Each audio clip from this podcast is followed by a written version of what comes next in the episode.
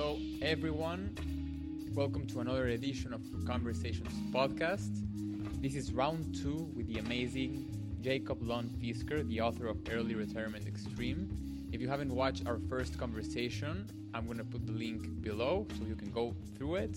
We explore an amazing array of ideas from financial independence to what it means to be actually free to how to become more resilient in today's world.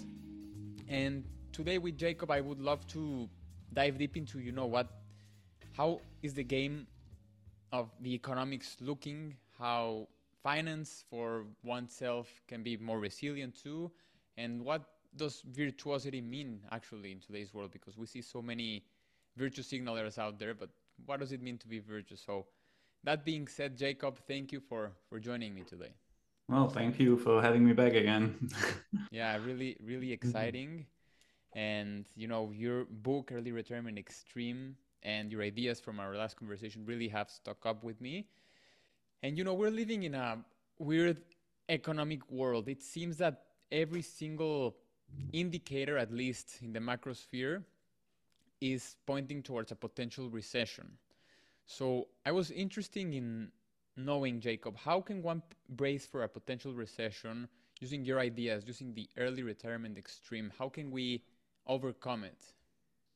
Well, I mean, my approach is or has essentially been about decoupling from the economy itself, uh, creating slack between my own situation and what the market is doing and what the economy is doing. And it, it really came out of uh, concerns about resource constraints and later uh, climate change. So bigger problems.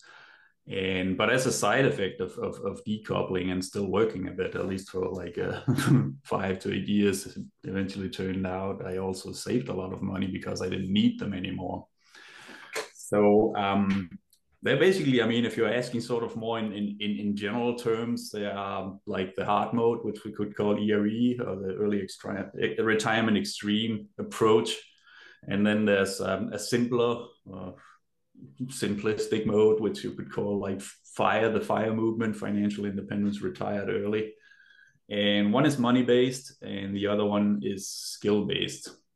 And so as I like if you start with the money based one, it is essentially about creating some some financial slack between your spending and your your earning.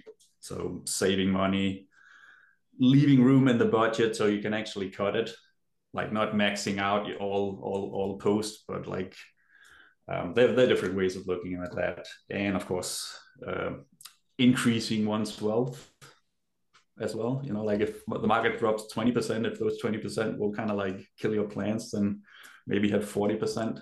Yeah. Um, I think the skill based one is a lot more interesting though, because not because if, if, if you focus on like being self reliant instead, then you don't just like decouple from whatever the stock market is doing or wherever else you invested, but what from what the uh, the actual uh, e- economy is doing, right?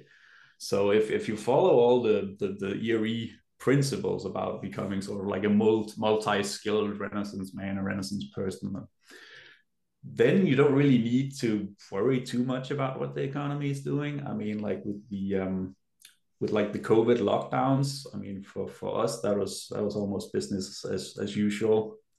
I mean, we just kind of like cruised right through it. It was almost sort of like not to be sort of like too dismissive of how how many people were struggling with, but for us it was almost like, uh, well, this is what I've been preparing for for the for, for, the past ten years, and it and it turned out to sort of like confirm that the ideas were actually working. What is the best way, Jacob, for us to leverage technologies to become more skill resilient in today's world?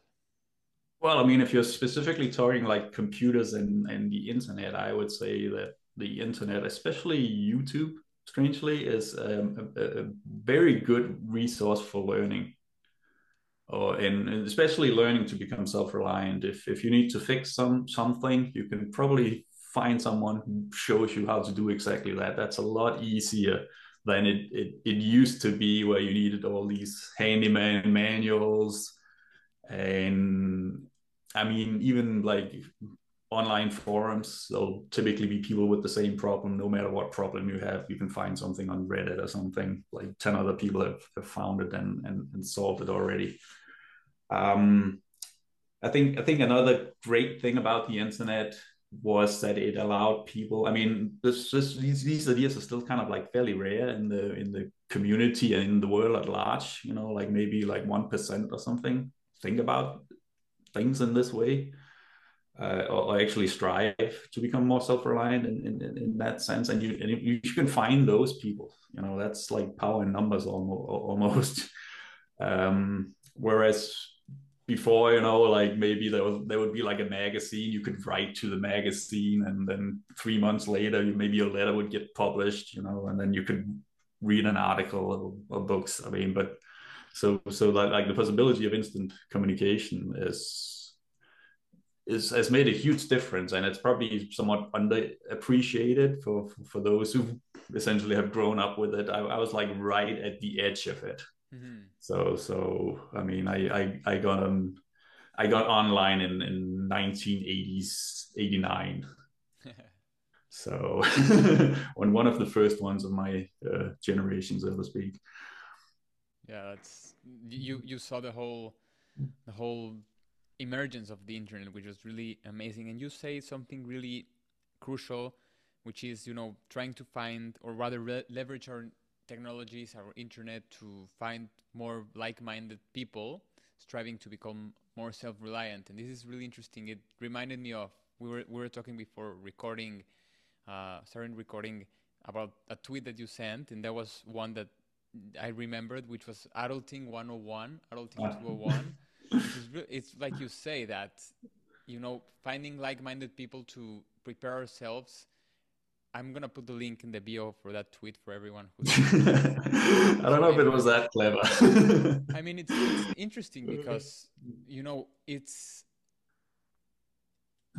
finding people who believe in becoming more self-reliant and understanding your ideas can help us prepare the ground and the foundation a solid foundation for a better 22nd century, which is. I know, think. I mean, uh, yeah. Uh, I mean, it's interesting to put. I mean, I mean, I know that like community colleges and, and other colleges, they actually like teaching courses in adulting for like Generation Z and C, yeah, yeah. as as it is now, and it's it's to me, it's absolutely crazy. But there was sort of like this this gap uh, let me put it this way like what what what what i am doing and what like ERE self-reliance this whole sort of like direction has taken it's not really doing anything super complicated in any way we're basically doing or having or rather we have we, we're rediscovering the attitude that our grandparents have or my grandparents so like people who were born like a uh, hundred years ago yeah but they were probably like the last generation to to to actually exhibit those traits. So like I'm generation X and the boomer generation, and we know we have to blame boomers for every, everything, right?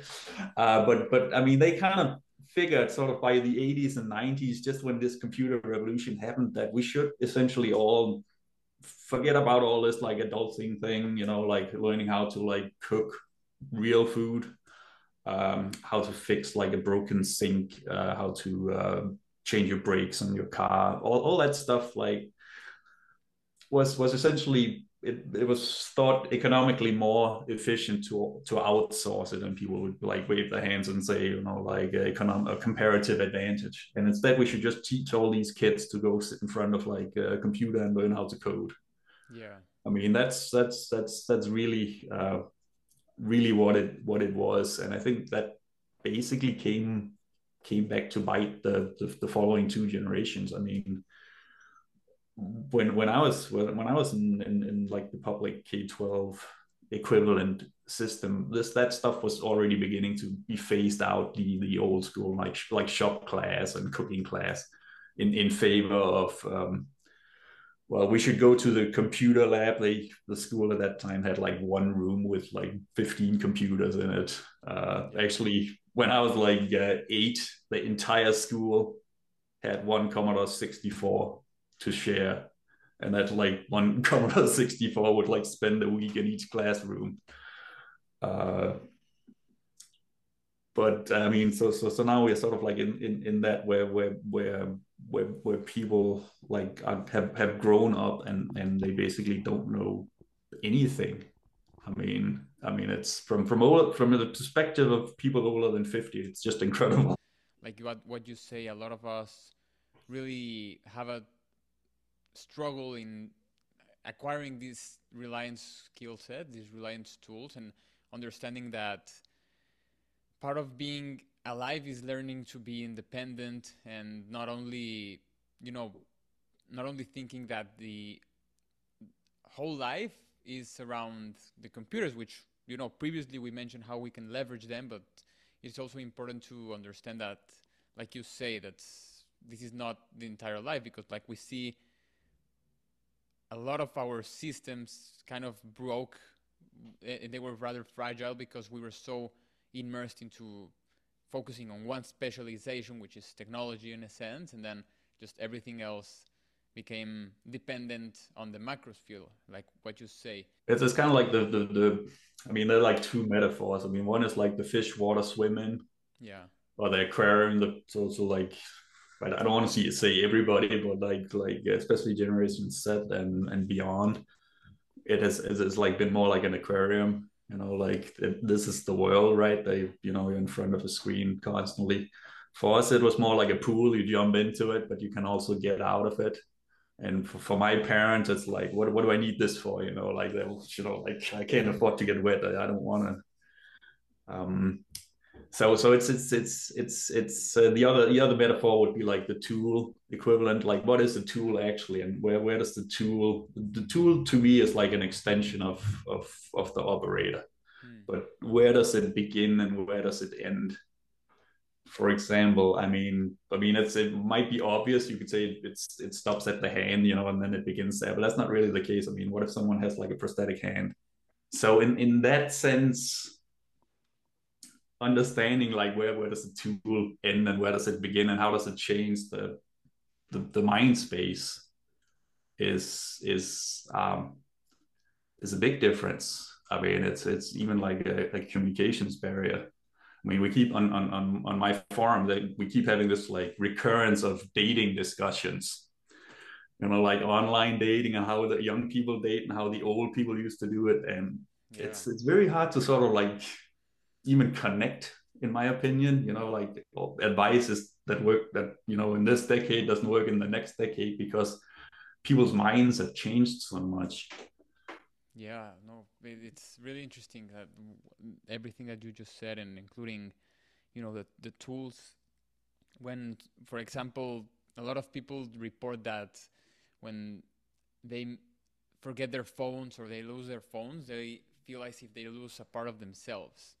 Right. It's, mm-hmm. it's, it's crazy, and you know, there's so much, there's so much to learn there that, you know, we've we've put a lot of of energy towards these technologies that we forget that they're tools in and of themselves rather than a part of us. And like you say, it's it's impossible to really decouple.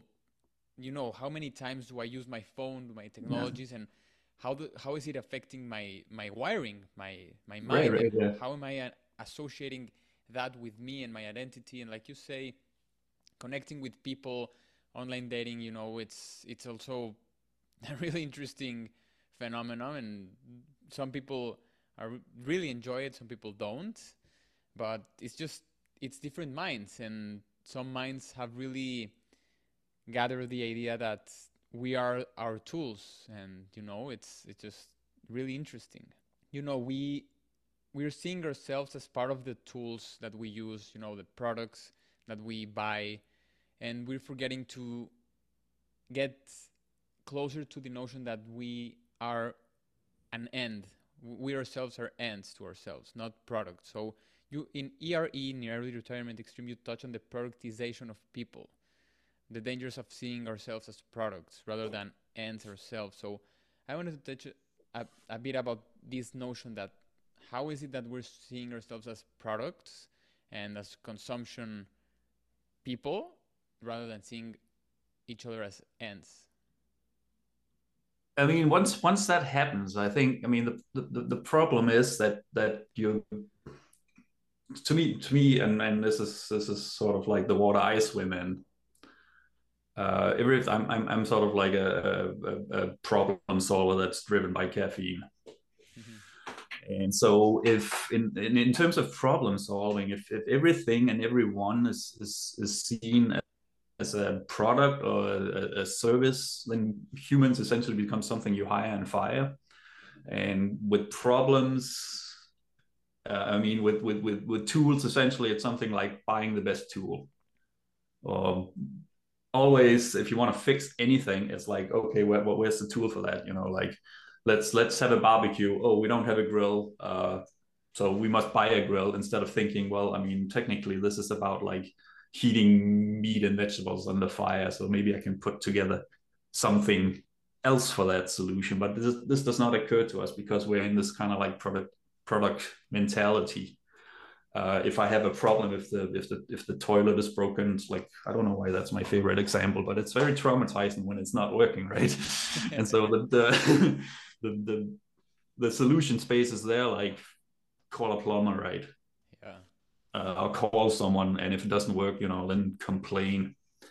And it's it's it's kind of like this, like water and fish, right? It becomes the water that we all swim in, and and this is not necessarily a, a problem unless the water goes bad, right? Because then we don't know how to fix it. The aquarium fish cannot change their own water; it can only be changed from the outside. And so it's not really a problem i would say like with with capitalism as such it's it's a problem with how capitalism was implemented by essentially what you could call like mass culture or mass consumerism and mass industrialization and in, in that sense um, um, thinking of every everything in terms of products becomes some kind of like um, choice architecture. I don't know if you're familiar with that term. Yeah, okay. No, really. um, it, it basically um, it, it I mean the, the, the best way to I think reduce it is is like Henry Ford saying you can have like any any Model T car as long as it's you have, you can have it like in any color as long as it's black, mm-hmm.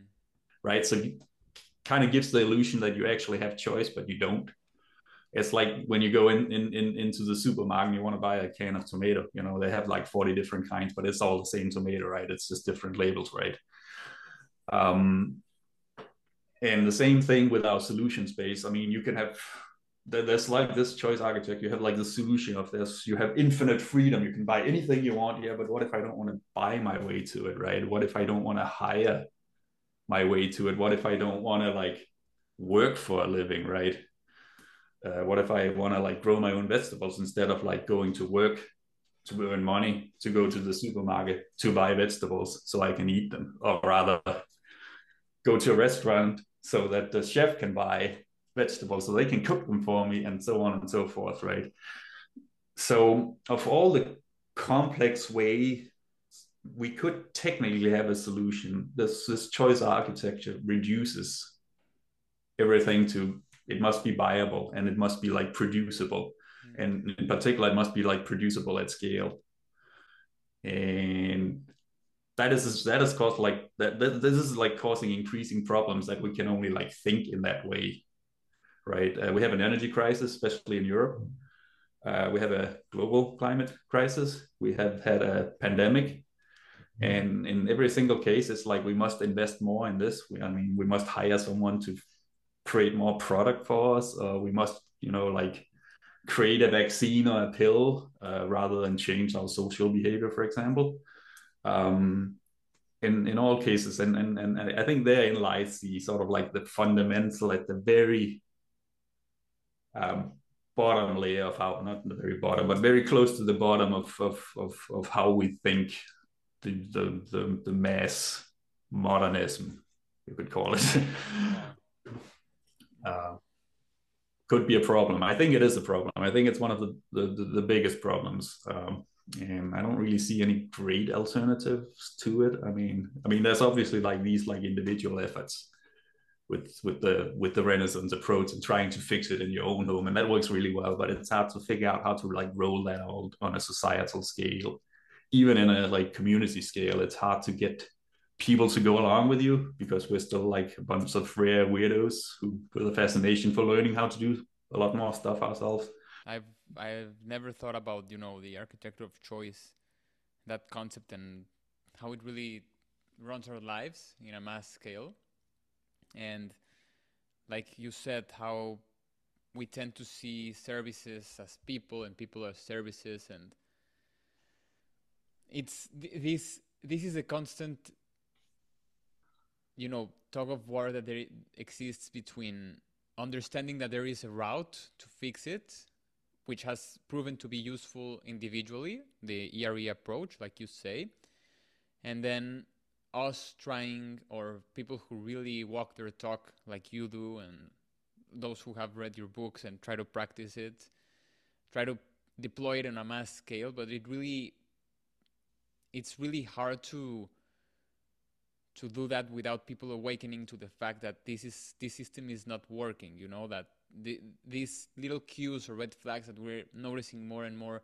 increasingly, like the intensity of the climate change, uh, disasters, hurricanes, the tremendous temperature rising that happened in the summer across Europe, all of these little pieces of the puzzle, like you say, the the, the pandemic, the supply shocks, the energy energy shocks, we just we haven't really been able to just say, okay, this is we've been quote unquote fortunate, you know, that we we are still here and we can notice those problems, but we haven't really overcome our notion that these are just externalities and we can quick fix them by injecting money to them or investing more like you say. The reason we've been able to fix them is is, is that they've come one at a time.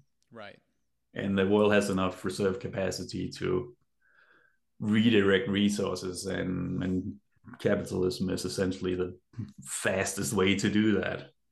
But if it comes two at a time um like during the pandemic we were kind of fortunate that nothing really bad happened and happened on on on top of that.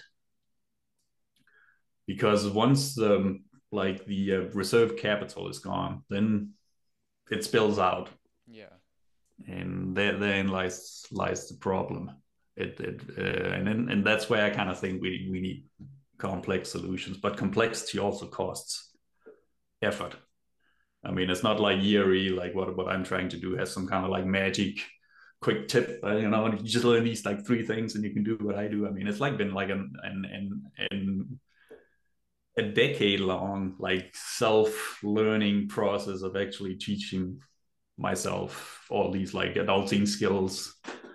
Right. um so it's it's it's it's it's ongoing. I mean but it's not it's not hard. Again it's kind of like you could go back to like the grandfather you know silent generation and before the people who fought in like world war one world war two they could take care of themselves right? Um but they they started learning from like a very early age you know like basically from growing up uh, same thing with other other cultures, traditional cult- cultures. You know, like you have, in, in instead of spending, you know, um, there's this like theory that the school system is essentially just a daycare center to hold people back to not cause unemployment, right? Yeah. Uh, it's very cynical, like, but that we're literally like extending the. We're not. We're not giving people better education. We're giving people longer educations so we are adding more and more people into the system. Now we send everybody to college, right? But I'm I'm sorry to say, not everybody is fit for college, right? So instead, we lower the levels. Wow. Uh, yeah, I don't mean to, to insult too many people, but that's like a systemic problem, essentially. Whereas if if you go back, uh, like maybe even like hundred years, if not probably 150 would be more accurate, right? Where where people go out in apprenticeships uh, you know, like starting at age like six or something. Or you have um, captains on schooners driving across the Atlantic, a boat across the Atlantic, uh, like a tall, tall ship, you know, like three masted. At age 18, it's like, wow, right? I mean, today, you know, you'd probably be like you'd have to like go through like a career ladder of so many years, yeah. and it's the same route, right? I mean, on the on, on on the flip side, you know, like going going back to the choice architecture when it works it's really convenient right? You don't really have to know much. You can do a whole lot of things that you otherwise would would would not be able to. I mean i know that from like making things myself it's a lot harder than it looks actually uh, compared to just like ordering online with amazon prime or something you know like you get you know same day delivery uh, building something on your own is, is is much i mean it, it it definitely takes take takes longer you know because you have to do the entire process. You have to know every single step. There was this idea that you mentioned on college which really i think it ties up the previous three questions that i that i asked you on you know how to leverage your technologies and how the dangers of associating people as products rather than just ends of themselves. It just it's really interesting that we've created this massive system also of of keeping the supply chain of people you know running through the circuits of life you know the tier one is you born tier two you go to school you know we we, we have these massive systems to to do that funnel of processing mm-hmm. and how we can leverage technology also goes into that same equation is that not entirely we, maybe we'll, we'll all be able to find apprenticeships, but we'll be able to leverage, you know, my computer, your computer, everyone's computer to just understand that college is not built personalized, personalized for me, for my own ideas. And if I understand that, I can create building blocks to what I want to do in the world with technology. And like you say, YouTube, free resources. Um, there's a lot of things that we can we can tackle on that I think um, I say maybe. I mean, I, I definitely don't want to go, and I'm probably going to get a lot of like kickback for this, but I'm not going to go in the direction of we should all like homeschool or teach ourselves or do our own research. Uh, research. I think that would be a be a disaster. I mean, in in those communities, I think they're a little blind to sort of like the failures of that mm-hmm. approach, which tend to end up in the public school system. You know, having not learned anything at, uh, from from being homeschooled. Uh, ending i mean even like as a sort of like a self-taught i mean for those who don't know i had a phd in theoretical physics so i'm like basically done as much education as, as i as I, as I possibly could in order to get employed somewhere. Um, but even like if you are self-taught in something the, the main problem is that you don't know what you don't know. And and the, the benefit of like a formal education is that someone actually knew how to like fill out the blanks and at least present you with like a a, complete framework whereas like the internet they tend to send you down rabbit holes. Yeah. And those can be like terrible rabbit holes. Um like the the modern education system was not something that like came about. I mean it's not just something you get like that snap snap. Um it was it was built specifically for mass production and and getting people to show up at factories on a regular basis so it was like training people to think of themselves as like productive items, cogs in the machine, if you will, and and really feel sort of like strongly identify themselves with their job and and and, and their career. And once you do that, then then you're gonna show up for work each day, even if you have enough money. You know, like then then the focus is not on like, well, like today I need, you know, like to you know, I need five bucks because I need to buy bread, at, uh, buy some cheese at the baker. And I don't make cheese myself, but I grow all my vegetables, right? But from the factory owner's perspective, you know, they have all this stuff invested in machines and capital, you know, like that's been like huge, hugely expensive undertaking, you know, so you can't like make that go to waste. So if workers, you know, the people actually operating, they just sort of like show up randomly uh, that's a huge problem. Like so you have to go back you, people went they went back to the school system and, and specifically designed people so you can as commodities practically. So you can take oh he's a random student you know we don't really care what you learned but we do care that you've been trained to you know like sit still for eight hours a day and write things that we tell you. Um, so so we can quickly retrain you you know like few months of retraining we can put you in in in to operate this this machine. And where i'm driving with all this is like going back to where we understand i mean we're like eight billion people on the on the planet now, right? And that's that's that's essentially that's that's like uh, eight times too many if we everybody wants to live like you know like an expensive life like uh, people who are watching this podcast inevitably will be doing right? Um so we need to have something both we need to have some kind of like organized complexity and and and, and therein lies the problem because we don't really have people who are used to thinking in terms of complexity as individuals and we don't have it in, in, in communities. So we have nothing to organize and no idea of how to organize it. Wow. That's that's I'm slowly ruining your world here. I'm sorry. no, you. I think you're spot on because it's just, you know, the awakening that, you know, there's a lot of work to be done. We're here a certain period of time, you know, in this time and space. Hopefully, 120 years, knock on wood. You know, we we live here, and we experience life, and we shouldn't think of ourselves as products like like we we just discussed because there's so much more to life. There's so much more to to do here, and if we could also think of how we're not really part of the clock, you know, we're we're, we're not really part of the productization of of society, we can uh, maximize. I, I'm I'm going to say maximize our time here, and understanding how the world works, like you clearly do, Jacob. You know, can yield better outcomes in terms of you know enjoying and and and and truly truly having a better experience here on earth for for most people. So you understand wealth and you understand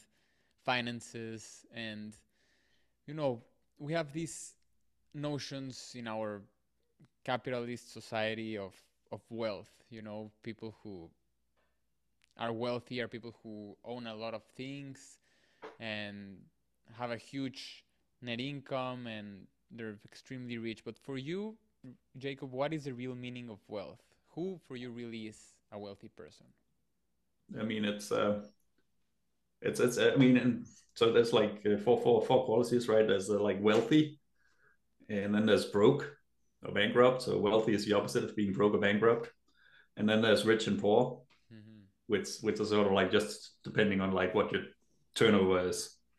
So so to me, like well, being wealthy is essentially yeah, not being broke or poor. It's the ability to meet your obligations.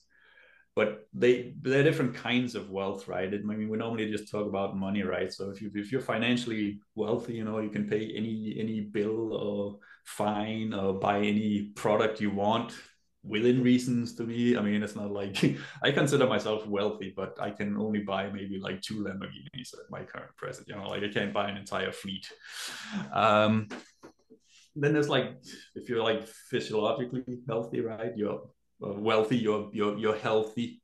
You you you can actually get up get off a couch without like moaning about it. Uh, you can walk around, you can run, you can play basketball.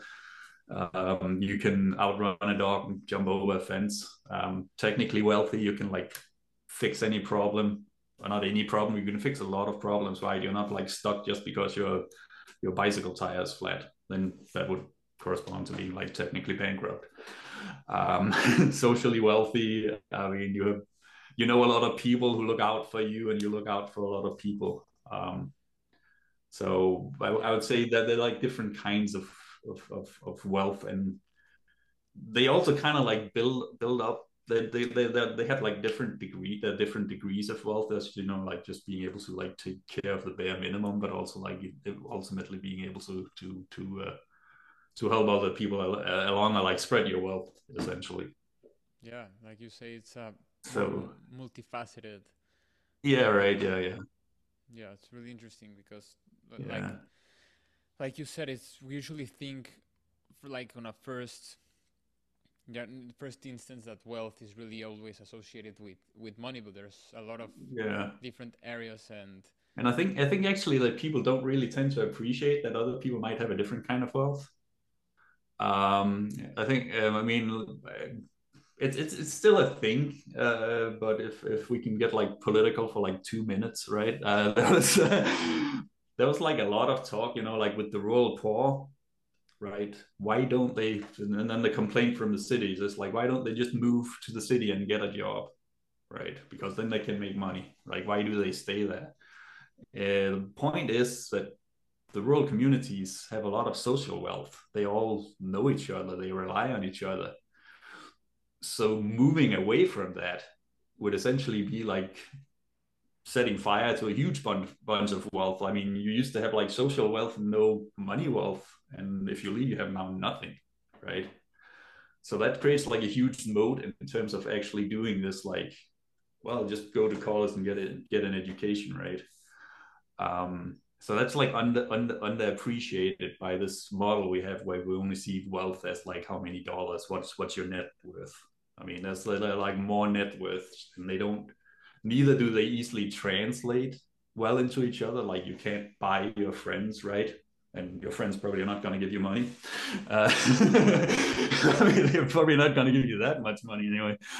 Um, but even worse than that, they're not really seen or appreciated. If you have one, you take. I mean, you probably have it because you're really into that kind of wealth, and that probably means you ignore the other ones and that's kind of I think with with the, with the area at least the respect that there are many of them, and that the more you have, the the better the better you are able to like see the connections between them, mm.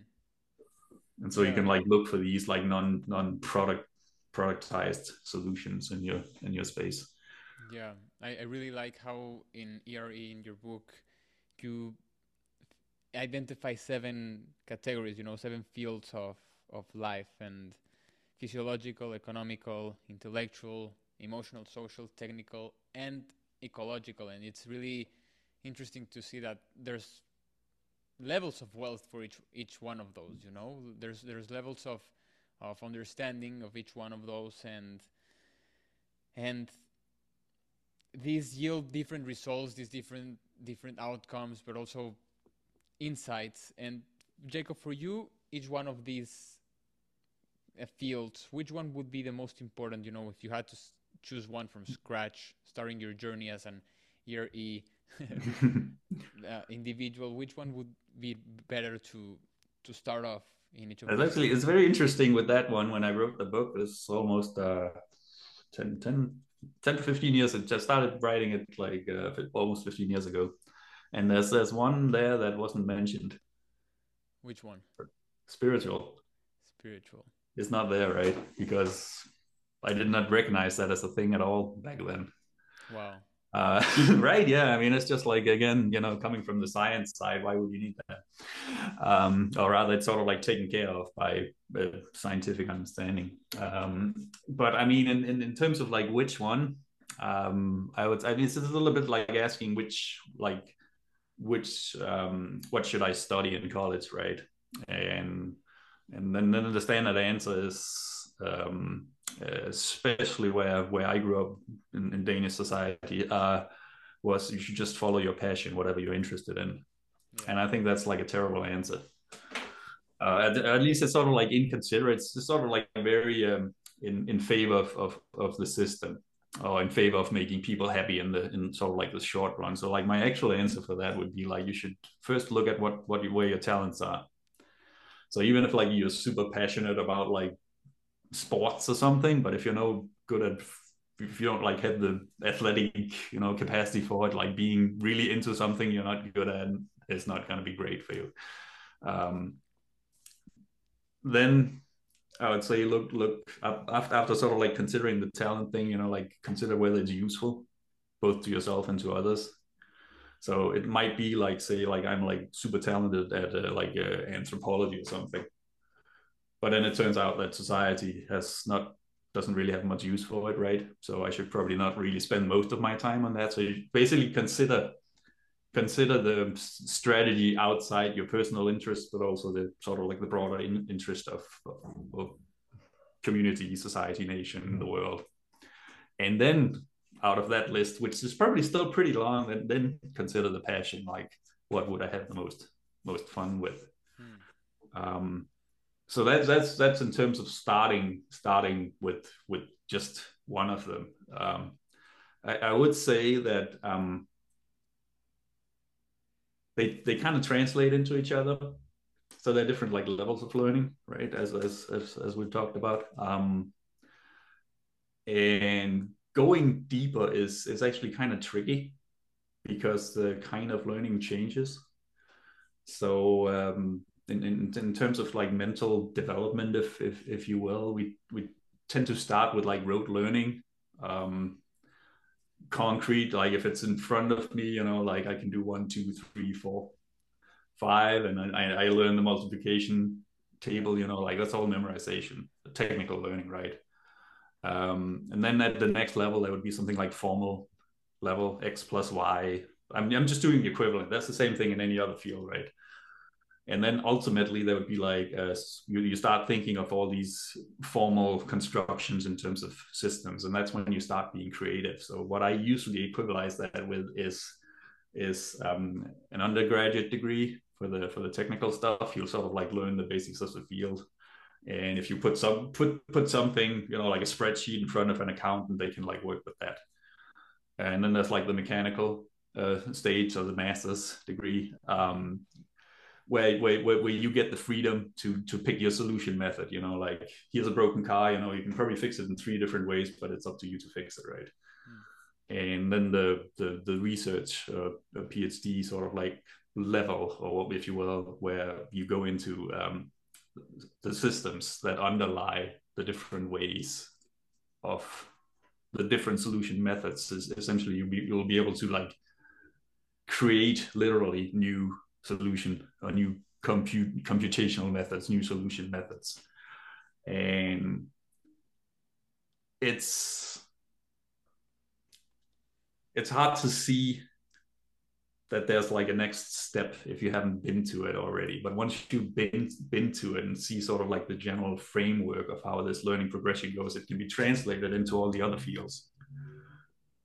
So as an overall strategy, and maybe I'm just sort of like talking my book or my personal autobiography here. That's like a danger, right? But like pick something and get really good at it, but then try to learn everything else as well. Hmm. Uh, so um, rather than sort of like dabbling around in, in, in the center. Right. If that makes sense. So it's it's good to have like one formal education still but also extend it around. I mean, I think that's like the real problem with not with the I don't know if there's something like wrong with the educational system in that sense, but like almost everybody I know they basically stopped learning when they when they graduated. It's like they never picked up another book. Yeah, I mean it's I mean sort of like okay, that's saying it a little bit too extreme, but it's something like the average I think in, in for, for US numbers or like having looked into publishing and writing books as a way of reaching people that doesn't work very well actually. But it, it's something like one or two books per year on average. But it's like 5% as the Pareto distribution is like really really strong. So like I think it's 95 or something like 5% of people read 95% of the books so there's like a bunch of super readers and then there's like most people touch less than one book a year. Wow. Uh, and I'm not saying books are the only way to learn, of course, but like it, it just kind of stops and, and it's weird, right? I mean, it's at least it's weird to me, but I like learning, so. Yeah, no, it is. It, it, yeah. it is weird. It is. I mean, well, I mean, it's normal, right? It's super normal. It's the weird thing is that it's normal. Yeah, I'm. I'm curious, Jacob. You know, you, you mentioned uh, an eighth category, which is spiritual. How would you how would you begin writing that chapter if you had to write a chapter about the spiritual journey? Uh, well, that's a that's a very good question. I mean, I'm probably not like super qualified for that. Um, I have I have sort of been been reading into like um, like the whole Ken Wilber transpersonal bands of meditation stuff. So it would probably be somewhat secular in approach uh, creating like a giant map of things is, is what I've been been looking into. Um, uh, that's I mean I usually just map everything out Yeah. Uh, I'm not sure it would actually help me super much to have it for myself because I kind of realize, uh, like at least from my perspective, it would still just remain cons- uh, sort of like a human construct or personal construct that could basically be seen in multiple ways. Um, that comes comes from this whole physics background. We all, all we're all about like creating frameworks and how this might work and how this might work in in in in, in different uh, different ways. Yeah. Um, I mean, for formal, I think for formal, like I, I would say, like spiritual uh, religious approaches, the great thing about them is that they actually come with like a complete framework for how to what what to do with your life. Whereas from my perspective, where I just say, well, you got to learn everything, you know, like, and then you'll figure out how the world works. Uh, but then it's kind of like up to you. Good luck with that, right? Um, so it doesn't it doesn't provide that, right? Um, and the same thing if you if you go to um, your your your sort of like your standard American careerism game, you know, like the American dream. It's all about becoming rich and buying everything you can possibly desire, right, and then retire. That's the sort of like the standard definition of success. Yeah, it's it's hard to say what the definition of success with ERE is. Mm. I mean, for me, uh, so so like within the standard approach, like within fire, success is that you retire, you become financially independent, and then you retire, and then that's like you you made it essentially. But for me, that's just the starting line. Uh, and I think it should be the starting line. It's like okay, you reached independence, like you actually managed to crawl your way back to the starting line. Now you can start your real race. But I don't know whether like the real race is is going is going to end. So just like picking these big problems, let's solve all the problems in the world. You know, like let's fix the meta crisis. Um, but I mean that that that that might very well be sort of like the um, the greatest challenge of the 22nd century. I'm I'm hoping that you do write that chapter on spirituality. It would be really really interesting to, yeah. to read it. and you know, wrapping wrapping up, Jacob. Uh, there is this question that I really like, that perhaps maybe it happened to you or didn't happen to you that maybe a piece of advice that was given to you throughout your life really sparked your interest in ERE or something related to that. But what is one piece of advice you remember until today that have that made the most impact in you? Um, not none, uh, and not not not a, not applicable. I think. I mean, I don't really remember things that way. I think the uh, it's like I can't really point to something that was like that's a piece of advice. This is a really good piece of advice. So I'm just gonna like change my life on that. I, um, I mean, what changed my trajectory from being this sort of like uh, Star Trekky techno optimistic astrophysicist wannabe to what I'm doing now was uh, learning new fields. Um, so uh, when I, when I went to grad school, I essentially moved to Switzerland and ended up with a big computer in a dorm room where I essentially spent my my evenings there, you know, doing extra research, and then the days doing my actual research. And I learned about ecology and, and finance, which had like never been taught to me. And so these were sort of like outside the aquarium fields for me. Hmm. And so knowing about those, it was sort of it was very like shocking to me. Is like everything I know is wrong, or rather, I have, I don't see the big big picture anymore. So it was sort of like a minor crisis, actually, of, of trying to rewrite everything I thought I knew into something like, okay, maybe this is the way to to to go now. And so maybe uh, if I can give a piece of advice, it is actually to sort of like step outside your field and learn other things because what you know is probably not the whole thing. I mean, you can pick basically almost any anything. I mean, even like the difference between working in wood with machine tools compared to working with hand tools. It's a little bit of a paradigm shift. Right. everything, everything you like knew, thought you knew, is not going to work over there. That's therein lies the problem, and now you're like starting from scratch. Yeah. So, so stepping, stepping out. Same thing with like uh, going from programming and like Fortran to programming in C++. It's like. yeah. Step outside. The best piece of advice is like to try something completely different, um, but doing it. In, second piece of advice is to um, do it in a semi-formal way, not not down the YouTube rabbit holes.